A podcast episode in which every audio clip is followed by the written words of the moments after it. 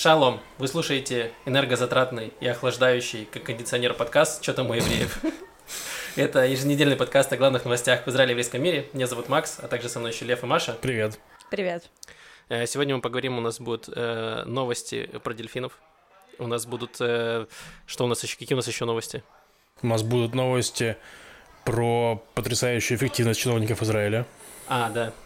Немножечко про Холокост. А, и про корыстных репатриантов из России э, тоже будет такое. И, внимание, шоколадный скандал. О, да. Шоколадный скандал. Свадьба ненависти. Да-да. Э, на фоне может быть немножко шумновато, потому что, как обычно, э, мы записываемся в субботу, эм, Мгм. в субботу вечером, и тут заканчивается шаббат. И Ну, люди рады тому, что... Да, что Можно- наступает рабочая неделя. Они прям радуются, такие, наконец-то выходные закончились, можно возвращаться на работу. Да. Да, а я бы хотел еще напомнить, если вы нас слушаете где-нибудь, э, типа в Apple Podcasts или смотрите на YouTube, подпишитесь, пожалуйста, на наш канал или на наш подкаст. Это нам очень сильно помогает. Вот, спасибо Да, огромное. спасибо. Давайте перейдем к пятиминуткой рефлексии. Эм, Лев, что у тебя было интересного за неделю? Если честно, как будто бы какая-то неинтересная неделя прошла. То есть, точнее, было что-то, но о чем не хочется рассказывать. Это Блин. Новости программирования. Ну да, я рассказывал Маше, как меня поимел гид на этой неделе. И Маша такая, гид? Какой гид? Зеев Волк? Или какой еще гид тебя поимел? Он хоть был симпатичный. В общем, не о чем мне рассказывать эту неделю из программирования. Но я расскажу вам откровение, которое я прочитал в интернете. Есть такой анекдот, который мне в школе сказали, что этим анекдотом проверяют на шизофрению. То есть, если его рассказать анекдот, и тебе он смешной, то у тебя есть проблема с шизофренией. Так, Смотри, давай, ты еще не начала, мы уже посмеялись. давай, Да. это проверка. О чем Давай. это говорит? Ну, да, а- а- анекдот такой. Купил мужик шляпу, а она ему как раз. А я слышал где-то, ну, я слышал эту историю, но я не понял, где шутка. Да, но шутка в том, что это анекдот советской эпохи. Когда ты, если видишь, что что-нибудь продают, ты это покупаешь, потому А что у тебя не будет другого варианта. М. И здесь шутка в том, что он и, и смог купить шляпу, она ему еще и подошла. То есть это просто какое-то супер совпадение. Так это не на, жизо- не на жизофрению проверка, а на старость. Типа, насколько ты стар, что ты помнишь те времена, когда просто шляпы покупали. Да, у стариков чаще шизофрения, вот и все. Это, кстати, неправда. Шизофрения чаще заболевают в юности. Спасибо, Маш. Пожалуйста. Блин, пишите в комментариях, если у вас есть шизофрения, либо если вы поняли этот анекдот сразу. Знаете, какая бывает шизофрения шубообразная? Это медицинский термин, хотела А, с вами поделиться, да. Но это от немецкого слова шуб приступ. А, а я думал, что это как селедка под шубой. Типа, с одной Я стороны тоже. у тебя селедка, с другой оливье. Да, я тоже про про это думал. Класс. Блин, Маш, что у тебя было интересно? Э, У меня был такой момент, когда я шла по улице и увидела на стене букву Z. И я испытала, ну, в Тель-Авиве, посреди Тель-Авива, я испытала вот весь этот коктейль эмоций, и ярость, и бессилие. Ну, то есть вот вы приехали сюда, зачем? Я потом то Уезжайте видела обратно в остатки слова ара там рядом. Нет, я подошла поближе, у меня Так. уже рука потянулась за маркером, чтобы что-нибудь сделать с этой буквой Z, и я подхожу и вижу, что это не буква Z, это кто-то перечеркнул вот так вот надпись э, «Африканцы, отправляйтесь обратно в Африку». И я стою и думаю, вау, то есть здесь очень много разных фронтов символической войны.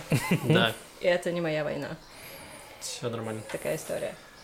Отличная, отличная история. Так, эм, у меня была очень скучная неделя, пока я э, не случайно не попал на блог эм, российской комикесы, э, начинающей, которая, по-моему, зовут Виктория эм, Македонская, если я не перепутаю.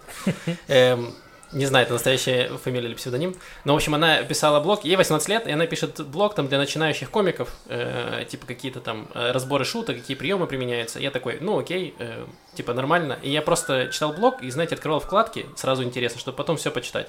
И, значит, я листаю, что-то себе открываю, открываю, открываю, и потом я докапываюсь до, эм, до момента, который называется «Топ-3 знаки зодиака с хорошим чувством юмора». И тут я начал резко закрывать все вкладки, которые. Подожди, а ты, ты посмотрел, Конечно, это я сохранил, я сейчас И кто? проверим. Итак, э, Лев, эм, скажи, пожалуйста, какой ты знак зодиака? Угадай с трех раз. Эм, теперь понятно, почему ты такой успешный комик, потому что Лев — это топ-1 знак зодиака. Самый добродушный и дружелюбный знак, который использует юмор не для высмеивания чего-то, а для поднятия настроения близким и повышения самооценки. Представители... Представители Слава Комиссаренко, Бо Бёрном. Кто ты между. Славой Комиссаренко и Бо Бёрномом, Лев? Лев. О, боже. Маша, ты кто по знаку зодиака? Стрелец. Тебя нет в топ-3. А? Топ- Топ-2 это, значит, дева, и третий это рак. Ну, хотя, мне кажется, рак это топ-1. И кто-то топ-1 комик рак. Слушай, у меня папа по знаку зодиака Дева, а он всю жизнь рассказывает мне только один анекдот. Давайте я вам его расскажу, чтобы мы... Нет. Я вам Давай. расскажу, чтобы мы оценили сейчас верность этого топ-3. Давай. А, анекдот такой, сидят два помидора в холодильнике, и один говорит, бррр, как холодно, а второй, ага, говорящий помидор. Я тоже Отлично. смеялась, когда услышала его в первый раз. А ты знаешь, э, на кого твой отец похож? Он либо э, Луи Сикей, либо Джимми Карр. Кто-то из них. Нет. А кто на третьем месте? Так, на третьем месте рак. И А пред- ты кто по знаку зодиака? Я зодиака Овен. И я открыл А потом... ты на каком месте? Вот, я, там было топ-3 только. И я такой, да как так-то? Где остальные знаки? И потом я пролистал еще и нашел, собственно, график, уровень юмора в зависимости от знака зодиака. График. И там график, чтобы вы понимали, начинается с какашечки и заканчивается смеющимся смайликом. И вот хуже Ну, всех и близнецов. где ты, где ты по шкале от Так, какашечки я, смеющегося я по шкале на четвертом месте, то есть я э, Тоттенхэм в мире юмора. Э, то есть не совсем говно, но и до высот не добраться. Вот. Я на четвертом месте сразу после рака. Вот. Э, И где стрелец? Стрелец прям туда, ближе к концу, в середине. Мне не нравится. Да. Но хуже всех близнецы. Если вы близнецы, напишите в комментариях анекдот ваш любимый, и мы проверим, э, правда это или нет.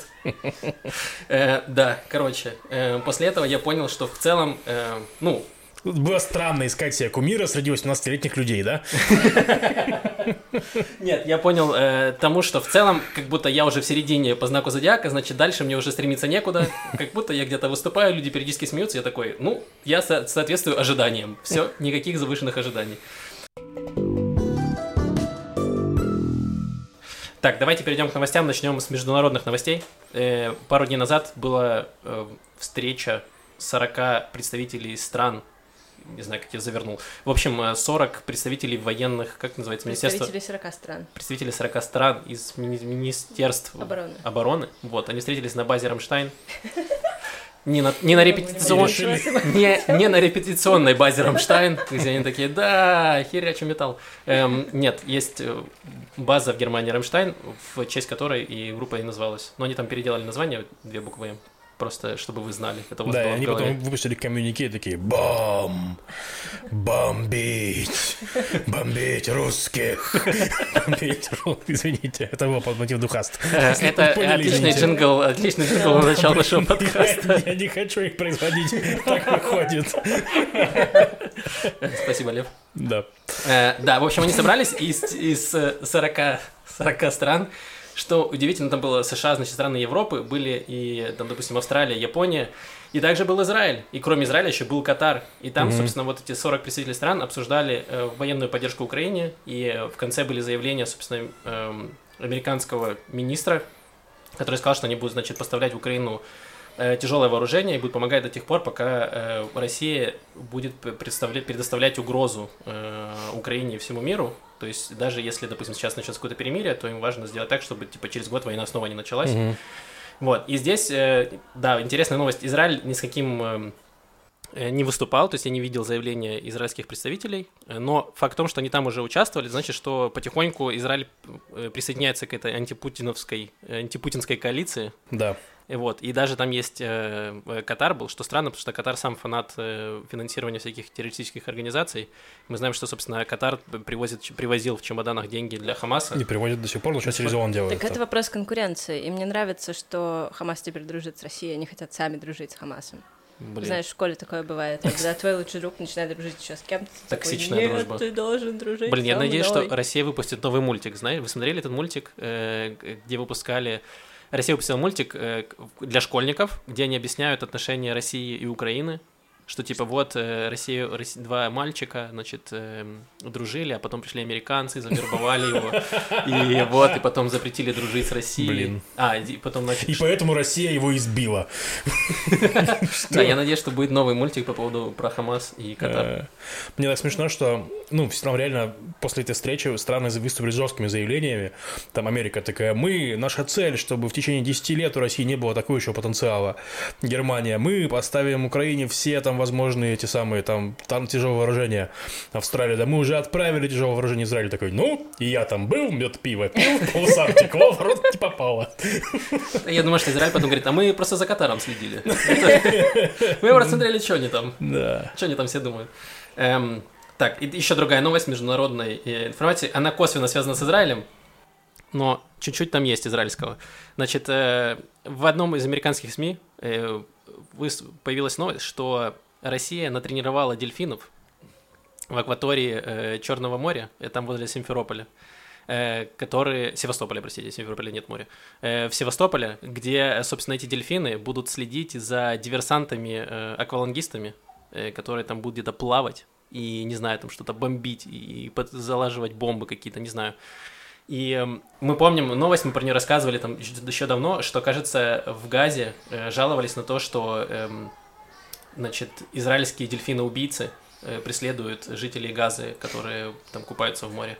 Спецназ Они Газа продолжают преследовать, когда жители выходят на берег. Я надеюсь, что это те самые дельфины, которые отрастили себе ноги еще и а- атакуют просто врага везде, где его видят. Значит, эта новость, я, я э, погрузился на дно, э, собственно, информационное и начал изучать эту информацию про дельфинов. И реально есть эти дельфины-убийцы или какие-то дельфины. И выяснилось, что, значит, эта программа еще была до аннексии Крыма, еще до 2014 года в Украине была программа с дельфинами, но тогда дельфинов использовали для реаби- реабилитации людей, которые там с болезнями. Это вроде как доказано, что это оказывает какой-то благоприятный эффект, если там люди, э, которые там чем-то болеют, я не, помню точно, э, они плавают с дельфинами, и как-то на них ну, влияет позитивно. И, собственно, когда аннексировали Крым, аннексировали этих дельфинов. Э, выдали им, значит, русские паспорта, очевидно, э, что-то такое. И вот их пытаются там тренировать, э, значит, чтобы они выслеживали каких-то там диверсантов. То есть они будут выслеживать диверсантов, аквалангистов, и начинать плавать рядом с ними и смеяться, чтобы аквалангистам становилось лучше. Да, я тоже подумал, что украинцы такие потом придут. Блин, я, конечно, не смог его не задать, потому что дельфины приплыли, но, господи, как я себя хорошо чувствую. Ну, возможно, ты чувствуешь себя очень хорошо, настолько нет, я не буду взрывать, значит, там российские военные объекты, потому что мне так хорошо в мире, я поймал за 100%. Но я читал какое-то мнение, что в целом как будто в этом есть какой-то смысл, но это настолько, но это иде, ну это такой идиотизм, что как будто ты с пистолетом на танк выходишь. Вот приблизительно вот такой же эффект mm-hmm. от этих дельфинов. В общем, это просто, наверное, какая-то не знаю, освоение бюджета или просто они такие, у нас есть дельфины, что мы будем с ними делать? Они такие, ну, пусть бороздят, значит, патрулируют море. Пусть бороздят. Я хочу, чтобы дельфины бороздили. Мы можем, чтобы они... Так они до этого бороздили, но нужно было взять это под контроль. Да. Ну, они не могут, типа, посевную начать, чтобы они бороздили поля, засевали. Они такие, пусть бороздят, значит, море. Вот такие у нас новости. Нормально. Э, да, отличные. Так, а теперь давайте вернемся к Израилю. У нас есть грустная новость. Опять был теракт. Да, э, буквально вчера на блокпосте в Ариэль. Ариэль это у нас такой город, который находится на... Ну, он, он анклав. Он, Он за зеленой чертой. Ну, он за зеленой чертой, да, но это израильский город, как бы, вот. Э, И там есть блокпост с охранниками. И туда подъехала машина арабская, выстрелила охранника и сбежали. Вот. Он там, там ситуация, что один из них за- за- заслонил грудью другого, в смысле, ну, постового.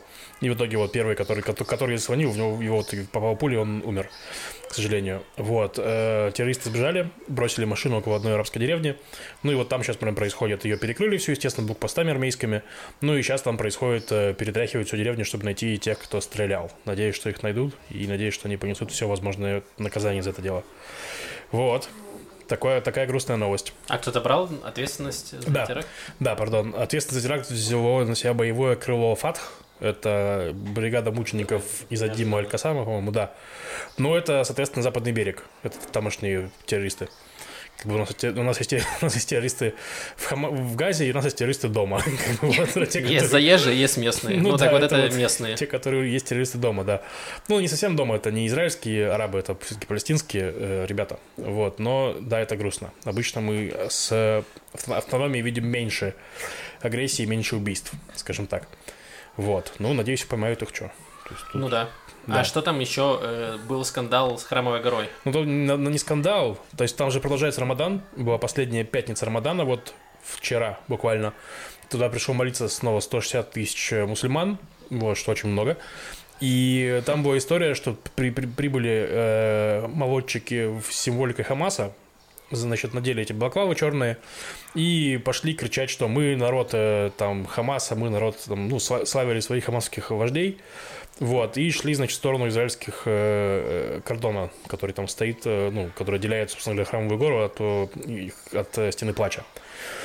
Но на них это выдвинулись обычные мусульмане, простые молящиеся, и их это оттеснили обратно, мол, не провоцируйте, тут, тут мы хотим молиться спокойно, не хотим, чтобы эти на нас набежали, и давай там это самое все зачищать последнюю пятницу Рамадана.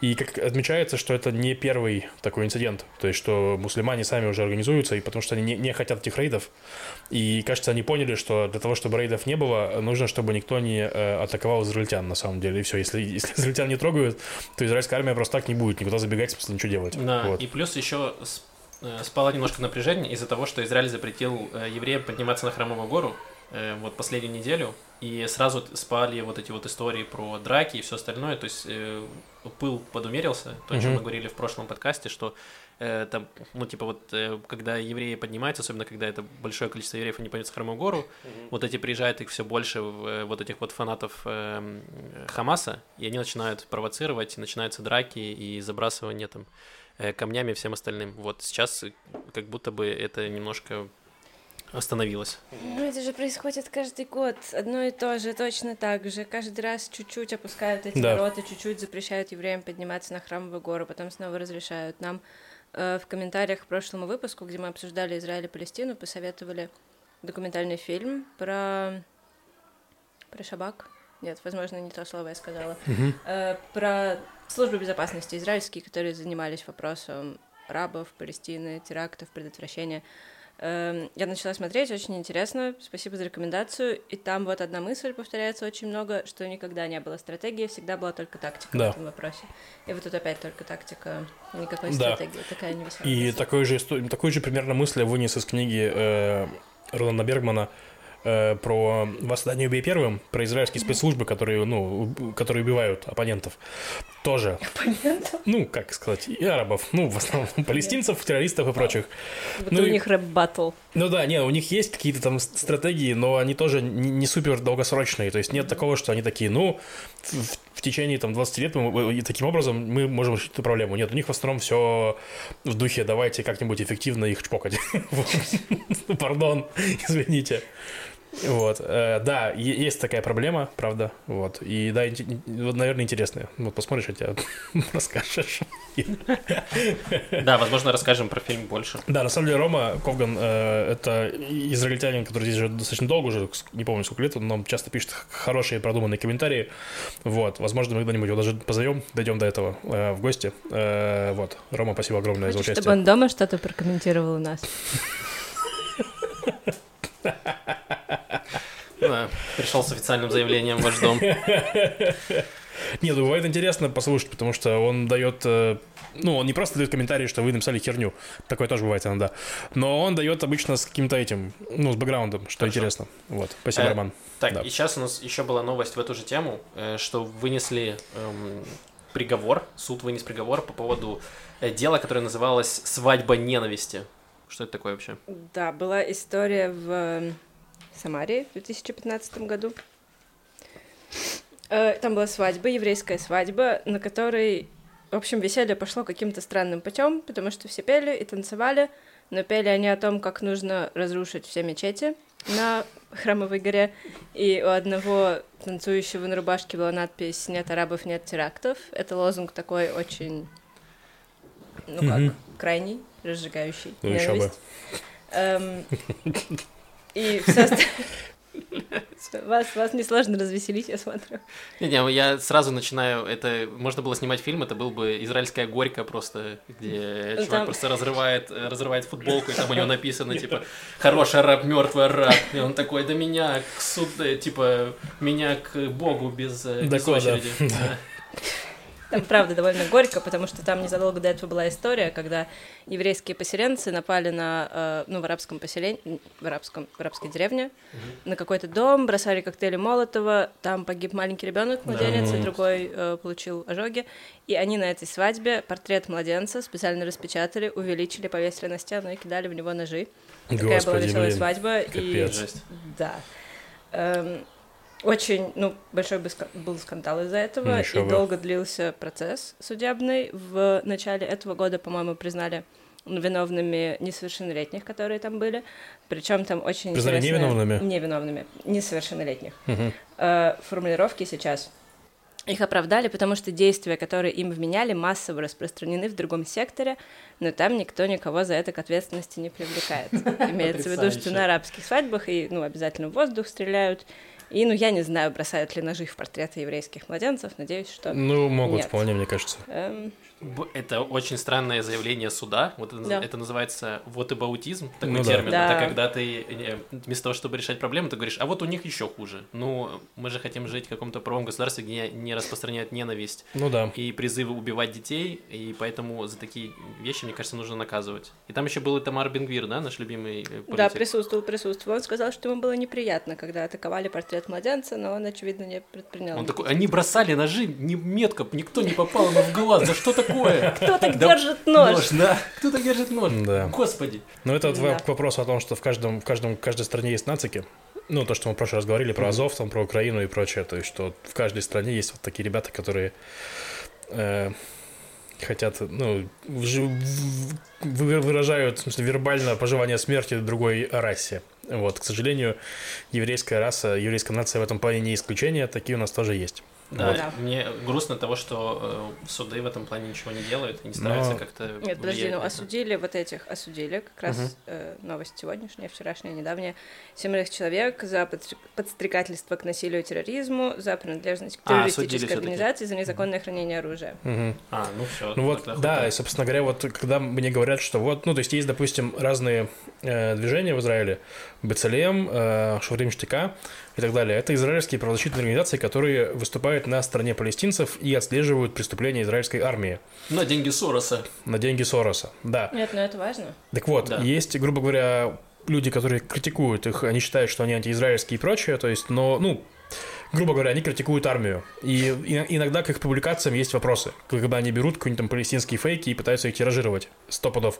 Давайте говорить про в- моменты, где они врут, но они выполняют очень важную функцию, потому что если мы хотим быть э, хорошим государством правовым, то нам, разуме- разумеется, нужна критичность по отношению к себе, к своим действиям и так далее. То есть, ну, вот и все. Да, это очень опасная риторика того, что нельзя критиковать израильскую армию, того, что мы должны быть все вместе, как Да. единый кулак, вот так вот, потому Мы что... уже видим, к чему да, в это школе это привело в приводит России, к блин. буллингу, в стране это приводит к фашизму. Да, да. Вот. Да, Ну, я полностью согласен, что эти вопросы нужно поднимать, и их нужно обсуждать, чтобы была дискуссия вокруг этого.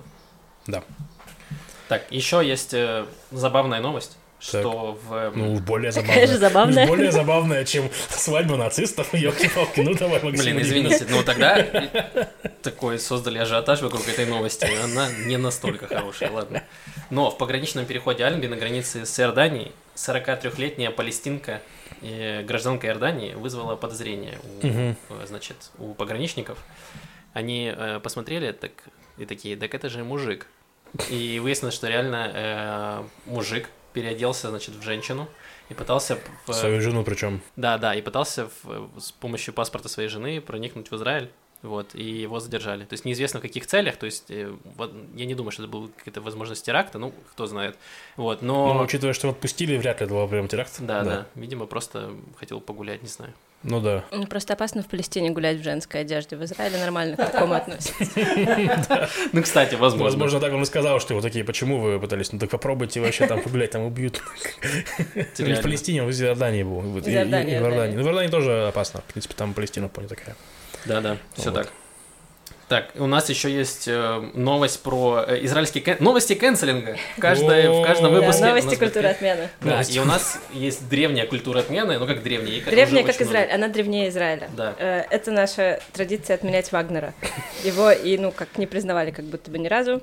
И новость такая, что в сентябре собираются играть Вагнера в Хайфской филармонии. Хайфский симфонический оркестр. Точнее, потому что филармонии, по-моему, в Хайфе нет.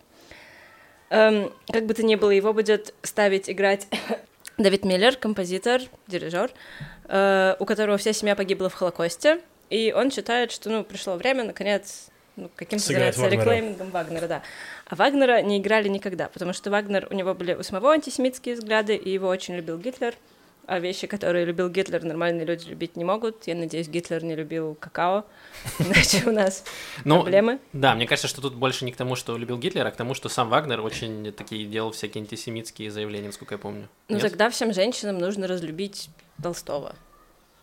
Толстой против, женщин делал какие-то Вообще не против. И Бродского заканцелили тоже неплохо. Да, Я не... все украинцы Ох, какие вы стали просто. кровожадные друзья. Это канцелить, новости культуры канцелить. отмены. Не, ну да, тут рубрика вся такая. Ладно. Ну, короче, вот, у меня нет... возвращаясь- Мгм. а, да? Извини, заканчивай. Нет, ты. Я долго буду А, заканчивать. Давай, ты извини. первый. Э, ну, я к тому, что, э, типа, заканцелили Вагнера и ок. Ну, э, ну, нет у меня никаких... Да в том-то дело, что не ок. Тут Ладно. по-разному все, как процесс долгий. Его Давай. сначала заканчивали до основания государства Израиль в 1938 году. Это был еще палестинский симфонический оркестр. Какой-то итальянский дирижер пытался его сыграть, ему сказали, нет, такого здесь нам не надо. В 1981 году Зубин Мета, очень известный режиссер, такой о, режиссер, Дирижер? дирижер, э, пытался сыграть, причем это, это уже был бис, Мгм. когда, ну, часть людей, он как бы дал возможность части людей выйти из Мгм. зала, он сказал, ну, сейчас-то, сейчас-то я сыграю Покиньте зал, Вагнера. Сейчас будет Вагнер. Так, подожди, Да, и что, да. и что Он начал играть Вагнера, и выскочил парень на сцену, вот так вот порвал рубаху на груди, а там у него были шрамы, и он сказал, ну, не смейся, это был переживший Холокост. Хорошо. Э, Нет, я подумал, что он разложил башку, а там Мэвертли Аравим. В смысле смерть арабам. Вот, извините, просто, ну, с прошлой новости перекликнулась. Прости, Э, Маш. Да, да. Ничего. Значит, Бенсон, Лейтнер это был. Он пережил Холокост, и у него весь живот был в шрамах, которые остались у него после концлагеря. И он сказал, только через, через мое тело вы здесь будете. Я не знаю, как это э, через мое тело Через мой труп. звучит. Но он не сказал, он сказал over my body. Не Ну, через а. мой труп. Просто Ну, вот я ладно. здесь буду стоять с этими шрамами, а вы играете Вагнера. Такой был посыл. Э, И в 2001 году еще один очень известный дирижер, почему я хочу сказать режиссер, Даниэль Бренбойм тоже пытался сыграть Вагнера, и мы тоже не дали. Эм, Такое ощущение, что это великий спорт Реально, попытаться сыграть это Вагнера в какой-то челлендж для них. Типа, давайте сыграем Вагнера. И не просто вот как контрабанду какую-то провести. Да сдался этот Вагнер, как будто других композиторов нет. Не, ну просто это, смотри, ты как будто бы копишь себе level некоторые, да, в дирижерстве, и думаешь, вот у меня level уже там 80 уровень, и такой, достаточно ли для этого уровня, чтобы сыграть Вагнера в Израиле?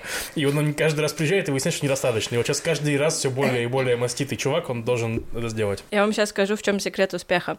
Наш израильский пианист и композитор Гиль Шохат, причем он довольно молодой, э, он должен был сыграть Вагнера, и он как бы не был уверен, это было не так давно, не был уверен, насколько все-таки уже можно, еще нельзя. И он позвонил своей бабуле, у которой почти вся семья погибла в э, крематории, и он ей сказал, как ты думаешь, я могу сыграть Вагнера, это будет нормально? А бабушка сказала, ну, если музыка хорошая, то играйте.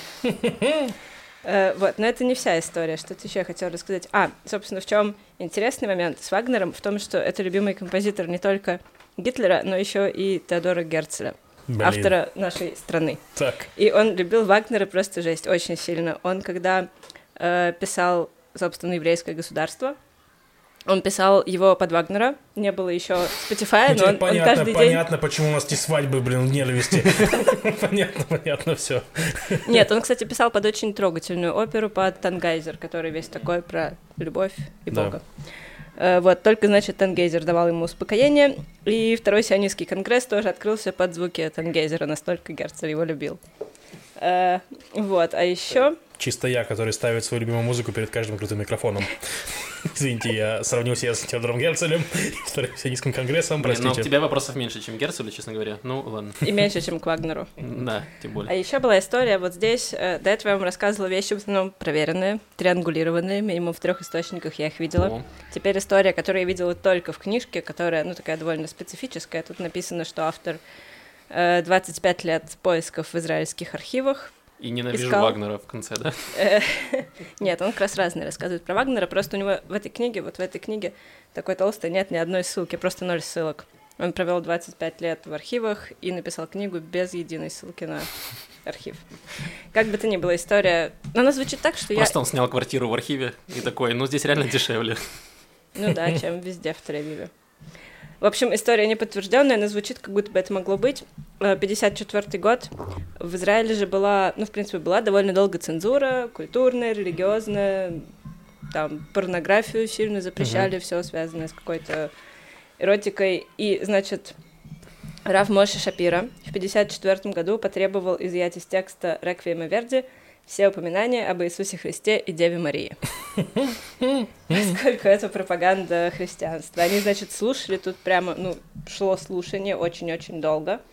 Э, решили, что все таки непорядок. Постановили утвердить поправки, убрать Иисуса и Марию.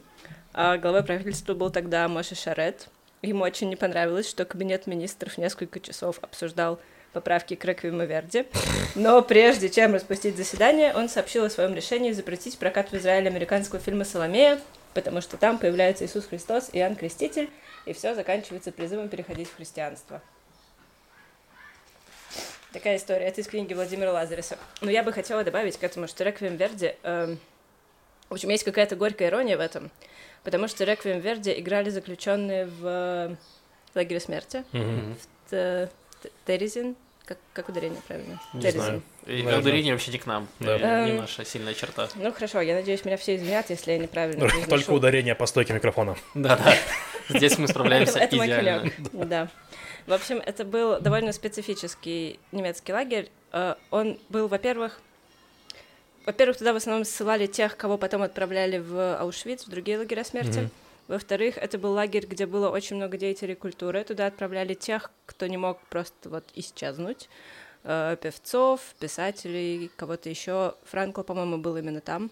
Mm. В-третьих, этот лагерь сыграл э, роль показательного лагеря, когда в 1944 году Красный Крест все-таки решил приехать и посмотреть, действительно ли в Германии убивают евреев.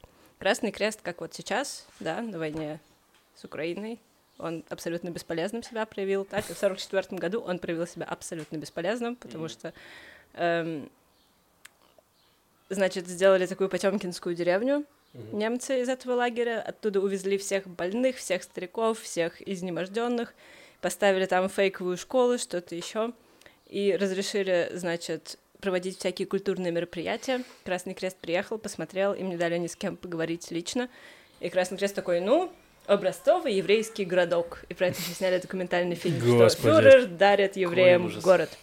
Вот. А среди заключенных там был был, был, был. Просто э... Красный Крест история фейла. Да, длиной просто. 80 лет. Или сколько этому. Да. Э, Терезин, ударение правильно, Терезин, я здесь себе записала. Значит, там был музыкант и композитор Рафаэль Шахтер, и он умудрился каким-то образом провести с собой пианино, когда его увозили в лагерь смерти. И думаю, что почет, почет таким людям. Мне кажется, что ну, это как в сцене из криминального чтива. Пианино. У меня тут грыжа небольшая образовалась. Вот такого размера. На 64 клавиши. Да. В общем, еще до того, как началась вся эта история с Потемкинской деревней, с фейковым еврейским городком, он организовал мужчин, а там было очень много деятелей культуры, он организовал сначала мужской хор, потом он э, смог пробраться в женские бараки и организовать там женский хор, и он начал разучивать с ними «Реквием Верди», э, который, ну, он очень сложный для исполнения, даже при условии, что люди не работают в трудовом лагере, находясь в рабстве, нормально едят, даже в таких условиях исполнять довольно сложно, но его это не остановило, никого это не остановило. Они по вечерам там репетировали, разучивали «Реквием Верди», и когда приехали э, представители Красного Креста, им в том числе перед ними и перед представителями СС эти люди исполнили «Реквием Верди», и там в чьих-то дневниках осталась запись о том, что то, что мы не могли сказать словами, мы могли сказать, передать музыкой, потому что вот эти латинские слова «реквием» — это же поминальная молитва. Mm-hmm. Эти слова должны были напомнить нацистам о том, что есть иной судья, mm-hmm. высший судья, который ждет их всех в том числе. Ну, по-моему, это не сработало. Э, ну, выходит, что... Ну, смотри, э, ждал ли их, в конце концов, иной судья? Как минимум, их ждал Нюрнбергский процесс, как да. мы знаем ну, да. теперь. Прикольно было бы, если бы они играли «Реквием Верди», и фальшивили бы в азбукой Морзе, передавая сос. Так просто. так, ну это совсем уж. Так, возможно, они это и делали, просто Красный Крест, на него а. ну, вообще никаких ноль ожиданий. Они такие, ребята еще играть даже не научились. Пусть сидят в этой, значит, Им немцы предоставили все условия, да. они не могут нормально даже спеть. играть не могут, пусть сидят здесь и учатся играть. Сколько можно? Да. Ужасно. Так, давай вернемся к э, Вагнеру. И в Израиле, да. Да. Что в итоге? Будет, будет Вагнер Ну в Израиле? вот в сентябре посмотрим, посмотрим, не забросают ли их чем-нибудь. Вы как считаете, нужно ли его канцелить или э, вот... Просто мне кажется, моя теория в том, что у людей уже у тех, кто пытается его играть, у них больше не вопрос к... э, Ну, типа, они не такие, не, та- не столько фанаты Вагнера, что они такие, Вагнер — это моя жизнь, если я не сыграю Вагнера, то э, капец прям. Что они просто такие, ну, это вот как э, протест такой, что мы- я продавлю свободу слова, я хочу, чтобы Вагнер звучал. Ну, во-первых, я, у меня с этим нет никаких проблем. Но я думаю, я думаю так. Э, короче, я считаю, что нам нужно принимать свою историю и с плохими, и с хорошими э, ее, ну, случаями. И в случае человека тоже. То есть мы должны человека принимать и с хорошим, и плохим. То есть, ну, точнее, тем более, этот человек уже давно, давно умер и так далее. То есть мы сейчас говорим про его наследие, то есть в принципе. То есть мы давайте помним, что Вагнер был мудак и антисемит, но при этом писал хорошую музыку более сложная история с э, человеком в моменте. То есть, например, если человек сейчас пишет хорошую музыку, но он прямо сейчас антисемит, и он не готов эти- от этих взглядов отказаться, то я думаю, что сейчас я бы не хотел, чтобы он выступал в Израиле. И, в принципе, я бы не хотел, чтобы... Ну, я бы максимально его не поддерживал, писал бы, что он везде, что он мудак. Вот. Но поскольку он бы помер, прошло бы лет сто, я бы такой, давайте помните его с тем, что он был мудак и антисемит, но писал хорошую музыку. То есть, ну, как бы такая история. У меня, у меня так работает, во всяком случае. Я, ну, я не согласен с тем, что, типа, если... Короче, если ты играешь его ему, ты как будто обеляешь его, говоришь, что да, Вагнер э, мудак и все такое, но он клевый музыкант, и люди, которые не знают о том, что он мудак, они прослушают его музыку такой, он же клевый композитор и классную музыку писал. И они даже не знают о том, что он мудак был. И, короче, для кого-то... И что? И, ну что, возможно, ты такой, блин, а, ну, короче, популяризация Вагнера идет, и, э, возможно, типа, частично его взглядов люди такие будут читать, такие, о, так э, Вагнер-то, ну, типа, вообще норм чел был. Не, ну мне кажется, что как раз это неправильная мысль, и странно, ну, и- я не понимаю, как это работает. Ну, то есть, ну, нужно в людях воспитывать критическое мышление, разумеется. Так никто не читает просто Вагнера. Он свои антисемитские взгляды выражал в литературе, которую... Ну, кто читает Вагнера? Я не читала. Да. Ты читал Вагнера? Нет. Ты- Я всё. даже не знал, что он антисемит, если честно. Я знал только, что он... Я не знал, что он антисемит, я знал, что он любимый э, композитор Гитлера. И я, я реально думал, что из-за этого такая проблема. То есть я Так, не знал, а что мне кажется, что вот важно об этом говорить, и когда ты запрещаешь, ну, типа, такие люди не выступают с такой музыкой, то как будто поднимается вопрос, а почему не выступает? И тогда ты начинаешь интересоваться, а в чем проблема? И ты узнаешь, оказывается, что Вагнер был мудаком, и ты такой, блин, здорово, я не хочу, чтобы, э, типа, творчество мудаков здесь воспроизводилось. И это хороший урок для всех людей, которые сейчас есть, и которые сейчас делают творчество, что они такие, если я буду мудаком, то, возможно, мою музыку потом, ну, э, у меня не будет никакого наследия, его смешают с говном. И это будет для них тоже какой-то, э, ну, какой-то рычаг воздействия. Ну, мне так кажется, это моя позиция. Ну, хорошо. Про Гитлера, согласитесь, обидно, потому что получается, что Гитлер отобрал у нас Вагнера. Мне такой подход очень не нравится, потому что, ну, музыка Вагнера классная, она эпическая, такая с размахом. И потом очень-очень разные люди любили Вагнера. На одной стороне Гитлер, на другой стороне Герцель. Ну, прям в начале 20 века очень много кто его любил. Сейчас его люблю я. Не знаю, как вы. Мне нравится. Еще, ну, в принципе, это довольно странная история, потому что все это время в Израиле по радио и по телеку он звучал, не было никаких запретов. Вот именно исполнять в, эм, в, консе- в консерватории, филармонии вот это нет. Что супер странно, потому что если э, был такой аргумент, среди прочего, что это мы заботимся о чувствах людей, переживших Холокост. Но при этом, во-первых, тогда должно было бы быть наоборот, да, его не должно было быть на радио и на телеке. Во-вторых, не звучал, ну, судя по свидетельствам, письменным и устным, не звучал особенно Вагнер в лагерях. Звучал Штраус. Есть э, там одна женщина, пережившая Холокост, говорила, что каждый раз, когда она слышит Штрауса по радио, она выключает радио. Ну, я... Давайте пускай в комментариях люди напишут Да, наши. Да, кого, какого композитора нужно отменить? Штрауса, Карла Орфа или Вагнера? Кор- Я, не, Да. я согласен с тем, что не надо отменять э, что-то, потому что это что-то чем-то делал Гитлер, потому что Гитлер, и, наверное, и в туалет ходил, и, я не знаю, и кашу ел, и все остальное делал. Это глупость, ну, мне кажется. Блин, когда они пришли за кашей, я, конечно, охерел. Да, да. Блин. Еще и что, теперь ложкой нельзя есть? Что происходит?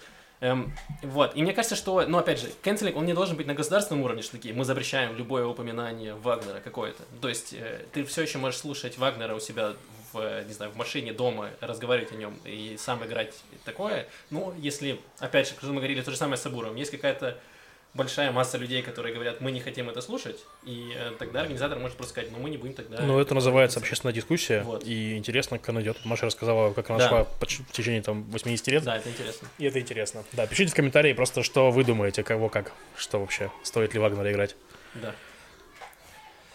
Кстати, комментарии последние. Ну, ты читай, читай, что дальше, я просто забью паузу. Комментарии очень классные к последним нашим видео. Вот, хотел просто сказать спасибо. То есть, Да. ну, да. Э, Давайте тогда дальше. У нас есть потрясающие новости про иранских хакеров и израильские банки. Не будешь сказать? Ладно, давай я расскажу. Давай я расскажу вкратце. Значит, иранские хакеры, а есть и такие, они заявили, что они э, провели, значит, успешную атаку на израильский банк с тем, чтобы э, ну, как нанести какой-то вред и инфраструктуре. Израильский банк сказал, что мы никакой атаки не заметили, все работает, как и работало до этого.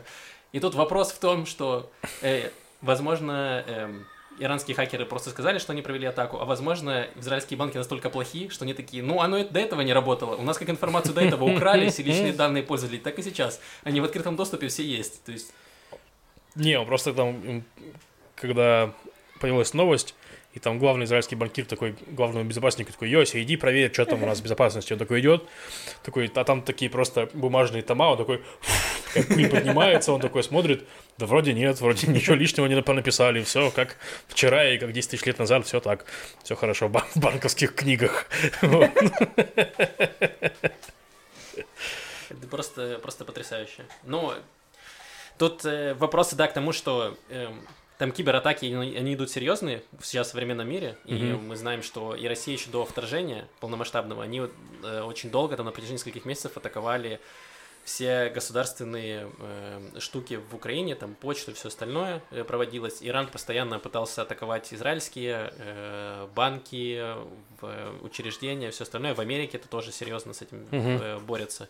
Вот, и поэтому, да, хакерские атаки, они постоянно происходят. Мгм. И эм, мы видим, что в Израиле даже без хакерских атак постоянно какие-то факапы, то э, база данных у- улетела, то там личные пользователи, эм, какого было у этих, кто голосовал за Ликут. Три раза за неделю, данные. по-моему, было.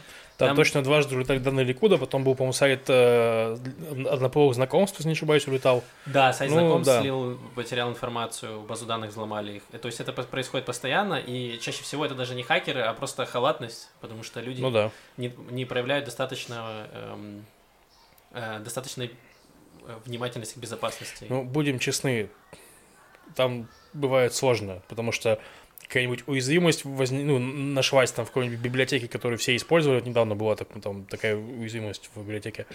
Ты просто мог не успеть, а у тебя уже все увели. То есть тут как бы кто-то успел, кто-то не успел. То есть, ну, кого атаковали, кого не атаковали. То есть, ну, это сложная история. Ну да, понимаю. В общем, Ну, там была еще такая новость, что кого-то предупреждали, что вас Да. могут взломать. Они такие, да-да, конечно. Да кому мы нужны? Такие, а, это как да. раз, по-моему, сайт знакомств был. Да, да, и да, вот да, этот, да. где украли информацию. Мгм. Ладно, будем надеяться, что э, Банк Израиля не, все-таки, правда, не пострадал, и Израиль будет более э, осмотрителен в своей кибербезопасности. Да, и еще была смешная новость. Э, На Ньюсру выходят еженедельные экономические обзоры, и там был обзор о том, что в Израиле есть автолюбители, которые заказывают себе детали за рубежом и чинят свои машины сами. И для проверки этих деталей в аэропорту Бенгурион работает специальный чиновник, который за год проверяет э, до миллиона деталей. Прям вот. И этот чиновник сломал ногу и заболел. И выяснилось, что другие, другого такого чиновника нету. И поэтому в Бенгурионе скопилось просто какое-то космическое количество деталей непроверенных.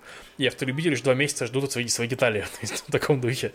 Вот. И И, раз что сломался чиновник, они такие, нам неким его заменить, мы его выстругивали, значит, годами, собирали его по кусочкам, и, значит, идеально подобранный чиновник. так это причем не первый такой, не, не первая такая история. Я слышал, что там есть в Министерстве культуры специальная тетенька, которая выписывает э, разрешение всяким разным певцам и прочим музыкантам, которые приезжают на концерты. И вот когда он уходит в отпуск, никто не выписывает никакие разрешения никому. Вот, Израиль просто страна незаменимых людей. А потом она возьмет себе ученика, когда, ну, через лет, через 20 возьмет себе ученика и обучит его всему, что она знает сама, и после этого сможет. Всегда должно быть двое. Да, да, да, учитель да. и ученик. Возможно, это будет ее сын, это будет семейное просто дело, какой-то семейный бизнес. Блин, это на самом деле очень парадоксальная новость, потому что в Израиле очень сильно раздут чиновничий аппарат, И Да. вот в Израиле очень Мгм. много чиновников, и с этим пытаются, там, даже в Кнессете, и с этим пытаются бороться, но, как видим, видим, борются не там, где нужно. Ну да, могли бы одного из бесполезных отправить в аэропорт детали пр- Так, проверять. возможно, он и бесполезный такой. «Э, я вообще не понимаю, что такое коленвал? Что это такое? Куда это совать? Э, Да. А что такое клинвал? Я сам не знаю. Это что-то, какая-то штука в машине. Ну, коленный вал, очевидно. Нет? Ну, Собрались машина же... Хорошо, я не буду вас спрашивать, Ну, что такое развал схождения. Это- Загуглю потом сама. Хорошо. Блин, я просто представил себе про коленвал, что это коленный вал, и что, как мы знаем, что машины, они как скорпионы, у них такие шесть ног, и у них есть колени, и это специальный валик для колена. Вот, вот такие у меня мысли. Твоя э, маскулинность пострадала после этого? Когда ты не смог объяснить, что такое коленвал? Так он смог. А, Блин, хорошо. Я тогда думаю, что Лев прав, и думаю, что коленвал это где-то там. Все, надеюсь, мы все правы. Что Лев прав. Идем дальше. Так, а у нас есть еще одна новость, которая э, относительно свежая, 29 числа только они запостили, э, что Израиль отбирает чрезвычайные льготы у репатриантов из России. Значит, э, последние несколько месяцев Израиль много принимает э, репатриантов из Украины из-за войны, и из России вследствие там, э, ну, ре- репрессий и всего остального, люди тоже начинают из России массово э, получать, делать репатриацию, приезжать в Израиль. И сначала, значит, э, украинцам, которые прибывали, им делали специальные условия, то есть их бесплатно селили в гостинице. На время, пока выдавали все эти документы, все готовили, им там месяц они могли жить, или несколько месяцев они могли жить в гостинице, где их там, значит, кормили бесплатно, просто они жили там, пока, значит, все это делали, все документы, э, давали деньги. И потом россиян тоже равняли в этих правах, им давали точно такие же льготы, как и украинцам. Сейчас э, Министерство абсорбции получило статистику, и оказывается, что вот за последние, за последние там, два месяца 5600 новых репатриантов из России э, приехало э, в Израиль, репатриило. Это много, это, по-моему, Да. больше, чем из Украины даже. И э, тыс- не, не менее 1800 людей после того, как они прожили, значит, в гостинице этот месяц, получали деньги и бесплатно там жили, уехали обратно в Россию. Да. И И они такие, треть- да, сервис у нас гостиница, конечно, не очень. Если люди такие, Поеду обратно в Таганрог. Вот там-то жизнь. Да, то есть получилось так, что треть людей, они просто приезжали вот получать пас- паспорт, пользовались всеми этими льготами, услугами, и потом... такие, Рисовали буквы Z, возможно, на стенах. Да, и Мгм. такие, ну, все, мне пора, поеду обратно в Россию. Но если что, паспорт у меня есть. И эм, э, люди охренели немножко в центре абсорбции. Они такие, ну, давайте тогда отрезать вот эти вот чрезвычайные льготы. Зачем тратить на них э, бюджет, Мгм. на этих людей? Если они просто едут за паспортами, то пусть тогда сами себе оплачивают жилье и э, Мгм. занимаются документами. Вот, такая история. Ну, что ж.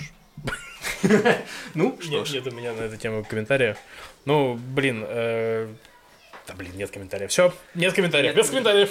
Э, У меня есть, у меня есть вопрос. Э, Это же должно каким-то образом контролироваться. Раньше это как-то контролировалось. Допустим, если ты приезжаешь и начинаешь получать корзину абсорбции и уезжаешь из страны, то Нет, это автоматически контролируется. При пересечении границ. Нет, это не санкции, ты просто перестаешь ее получать до приезда. Потом ты приезжаешь, пишешь свое, ну вот, в министерство. Нет, просто пишешь, я вернулся, Мгм. вы знаете, они такие, а ну вот продолжай получать. Мгм.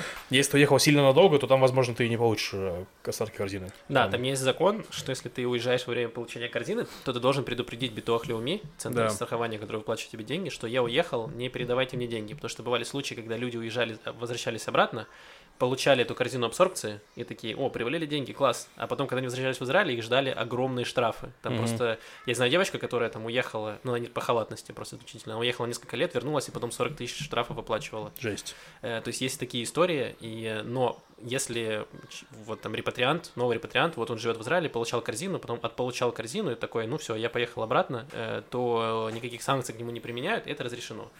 И сейчас по ускоренной процедуре получения э, даркона и паспортов, то есть ты можешь там в течение месяца, по-моему, получить его, или Мгм. там в двух, то люди, да, приезжают, э, приезжают из России, получают паспорт и едут обратно. Мгм. Мы вот это, кстати, хорошо обсуждали в подкасте с Верой Котельниковой, Да. который есть на Патреоне, закрытый. Э, Вот, поэтому, если хотите посмотреть его, переходите э, по ссылке в описании, становитесь патроном и смотрите подкаст очень смешной, он не очень актуальный, но мы как раз рассказывали про репатриацию и про жизнь в Израиле. Мгм. Эм, так, давайте двигаться, двигаться дальше. Сейчас. А, у нас э, скандал, который мы, по которому мы говорили в начале. Шоколадный скандал. Да. Лев, что не так в э, стране, которая течет молоком и медом? Ну, она не идет шоколадом. Когда она, когда, когда, когда она пытается течь шоколадом, в нем сальмонелла. Если вкратце. Если вкратце. Ну, как, бы концерн Штраус, который делает э, шоколад, Он Который всё делает половину всего в да, Израиле. делает половину всего в Израиле, хорошо. У него есть завод, который делает шоколад. Это все еще, по-моему, принадлежит Unilever, международной корпорации. Вот. Э, Объявили, что вы знаете, в нашем шоколаде сальмонелла. Вот. Упс. Отзываем все, весь шоколад, который можно. И там Причем не сразу, они же Да, сначала вот. отозвали Мар... А, извини. Вот, я как раз хотел сказать, прости, да, что, что они, их обвиняют в том, что они узнали про сальмонеллу, потом они 6 дней тупили, а потом они э, при- отозвали эту самую. Почему они отозвали? Что Сначала они отозвали мороженое, Да, потом они отозвали, они все пытались как-то по частям рубить хвост коту. да, да, да, да. Это длилось какое-то время. Да, это длилось, а потом выяснилось, что у них там реальная проблема, Везде и везде, сальмонелла. везде сальмонелла может быть. Вот, и, значит, все отозвали. Вот, и теперь оправдываются.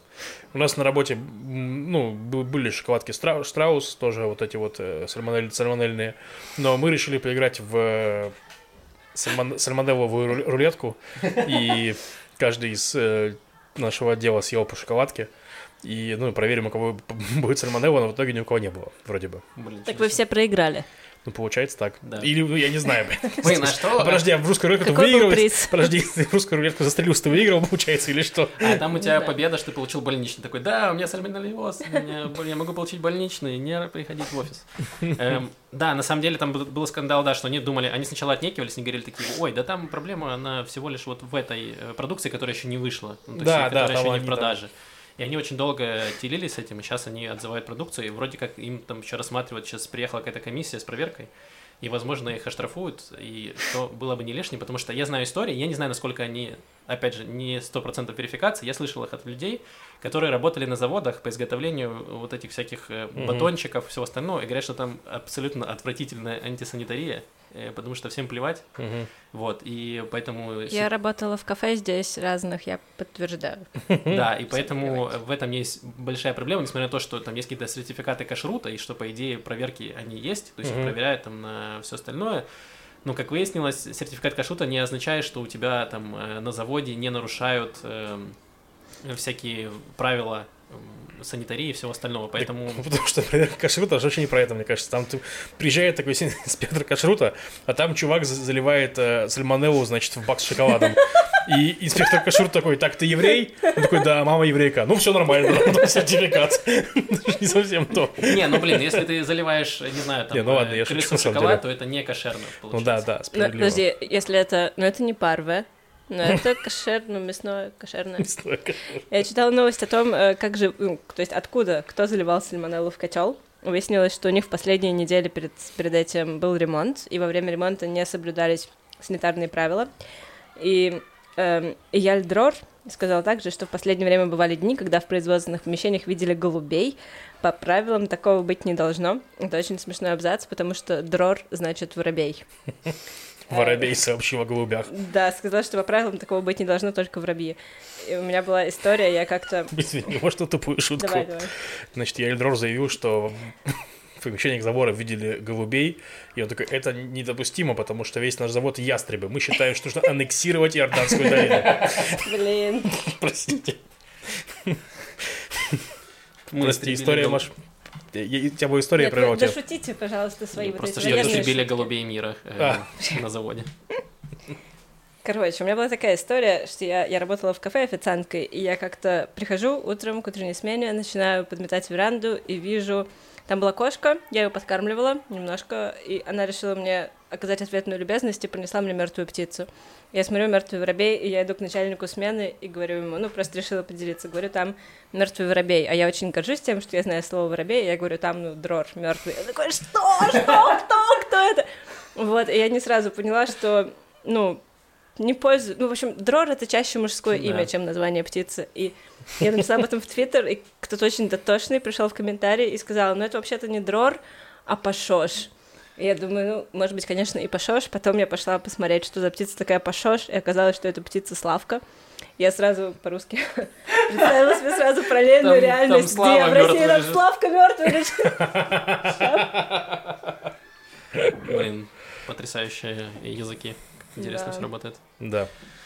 Так, давайте еще одну прохладную историю. Да. э, под конец. Про э, снаряд в аэропорту. Э, значит, потрясающая история. просто... Что? Я кликбейт, чтобы люди такие, что, снаряд в аэропорту? Нет, ты просто как раз наоборот ты взял кульминацию и поместил А в самое начало. Так, нет, так он в начале. Спортивный снаряд в аэропорту. Ну так работает кликбейт. Да, снаряд. Третий снаряд по плаванию в аэропорту. В. Бен-Гурионе поставили спортивные тренажеры для всех желающих. Все, конец. Хорошо, давайте вот такой кликбейт. Люди в аэропорту Бенгуриона бежали и, крича... и думали, что там случится теракт. Вот. Вот так, лучше, да? Да, да, да. да. Значит, э, туристы из США поехали в... на Голланы. Видимо, там очень прикольно, и весело и интересно. Не, ну там север, там красивая природа, если что. Да. Эм, видимо, они На вот полях тут- растут снаряды. И они увидели тот поселок Трампа, знаете? Да. Который Да. был, там висит вывеска Трамп, и которая уже, по-моему, сгнила там. Эм, Как и Трамп. Нет. Извините, и что? значит, и они нашли там эм, снаряд. Да. Ну, просто какой-то, возможно, он не артиллерийский, э, потому что вряд ли он артиллерийский просто очень тяжелый, а он какой, ну, короче, какой-то снаряд, он не, не видно какого он размера, ну, какого-то существенного. Мгм. Они нашли такие, классный сувенир, привезем его обратно в, э, домой. Они положили его в пакет, значит, приехали в Бангурион, и когда, значит, сдавали вещи, они такие, у нас вот еще в пакете снаряд. И они положили его на стойку, и люди вокруг увидели, что этот снаряд, и начали, кто-то начал паниковать, э, начали люди бегать, кричать, и кто-то там начал э, просто падать на, на пол, закрывать голову руками. Од- Один человек скочил на багажную ленту и побежал по багажной ленте. А, да, он получил травму. То есть вследствие всего этого пострадал один человек, который побежал по багажной ленте и, значит, упал и получил травму, его госпитализировали в Блин. Здоровье. здоровья ему. И Но поступок, поступок интересный. Ну, то есть, Ну, Он такой непосредственный. То есть не то, что люди хотели там, знаешь, что-то сделать запрещенное. Они такие, ну, ну это же сувенир, ничего такого. Ну там этих снарядов просто вообще куча. Там еще мины были, но мы решили мину не брать. Хорошо, что они не решили отправить его в письме Беннету. Потому что есть да, новость, которую мы не включили в наш список, это что нашему Привет. премьеру э, прислали в конверте пулю, вот, а потом его сыну прислали в конверте пулю. А у него еще трое детей есть. Да, вот, мы надеемся, что он все эти пули отправит на помощь Украине. Да. Вот, да. И из этой пули убьют Путина. Не из этой, в смысле, а этой. В общем, э, да, такая история про снаряд. Там был наш э, знакомый и Наш друг- корреспондент. наш корреспондент оттуда, да, писал, что паника. Вот. Ну, ну, ну, говорит, что было страшно, потому что паника, когда паника вокруг, конечно, Не понимаешь, не, не по себе, да. Вот, Костя, архитектор наш друг. Он был у нас в гостях, кстати. Да, да, да. Вот. э, да, такая история. И Я думаю, что очень тупой американец, конечно. Это была семья американцев, попрошу тебя. Хорошо. Ну, американцы тупые. Такая Вот так-то лучше. Еще хотел сказать, что, э, грубо говоря, здесь, ну, во-первых, у меня первая мысль, конечно, была, Бен-Гурион самый безопасный аэропорт в мире, но потом я подумал, что реально же безопасный. Ну, точнее, потому что это не была бомба. Нет такого, что служба безопасности пропустила бомбу или что-то такое в аэропорт. Они пропустили чувака, который просто тупорылый, в смысле, вот, ну, как бы, быть тупым Нет, не- нет запретов. Да, нет, нет, нет проблем. То есть, быть тупым не преступление, поэтому нормально все сработало. Вот. Отлично. У меня есть еще маленькая-маленькая новость. Давай. Э, Эйтен Штиббе, который летал в космос. Точно. Я просто буду говорить про него с вами раз в неделю. Эм, Он вернулся из космоса. Он провел там 17 дней вместо 8. Очень долго никак не Там могли пробка была, вернуться. в чем проблема? Там Они никак- чиновник не мог э, разобраться, когда он тоже приболел, сальмонеллез у него был, отравился, и он не мог координировать, как когда там, Сима- Который флажками машет, да, космическим кораблям. чтобы шаттл мог приземлиться. Э, Хорошие версии, но на самом деле они не могли так долго вернуться, потому что была плохая погода. Так написано в новостях. Я думаю, что они просто посмотрели прогноз, увидели этот хамсин проклятый в Израиле, такие, нет, мы, пожалуй, пересидим недельку, пока не закончится вся эта пыль в лицо. В общем, он вернулся, и э, газета The Times of Israel написала о том, что в космосе он ел мацу. Конечно, 18 дней у них есть Ау. уже нечего было. Они такие, давай все, что есть. Они такие, у меня есть маца, мы можем умереть. Они такие, все равно давай есть мацу. Мацу и гефилте фиш, которым его угостили русские астронавты, космонавты. Ну, здорово. Э, как бы, во-первых, нет видео подтверждения, мы не знаем, ел он мацу или нет, но еженедельная рубрика, возможно, в следующем выпуске появится видео, и мы сможем пустить его в подкасте, чтобы люди, которые сомневались, что это возможно, э, увидели собственными глазами, как человек в космосе ест мацу. Да, Будем читать комментарии? Да, конечно. Давай, во-первых, скажем э, спасибо всем нашим э, слушателям, зрителям, кто ставит лайки, комментирует выпуски. И на- с- огромное спасибо нашим патронам, которые Да. подписываются на нас и поддерживают нас. Э, ссылка на, в описании есть. И прошлый э, э, вы- ответы на вопросы к прошлому выпуску.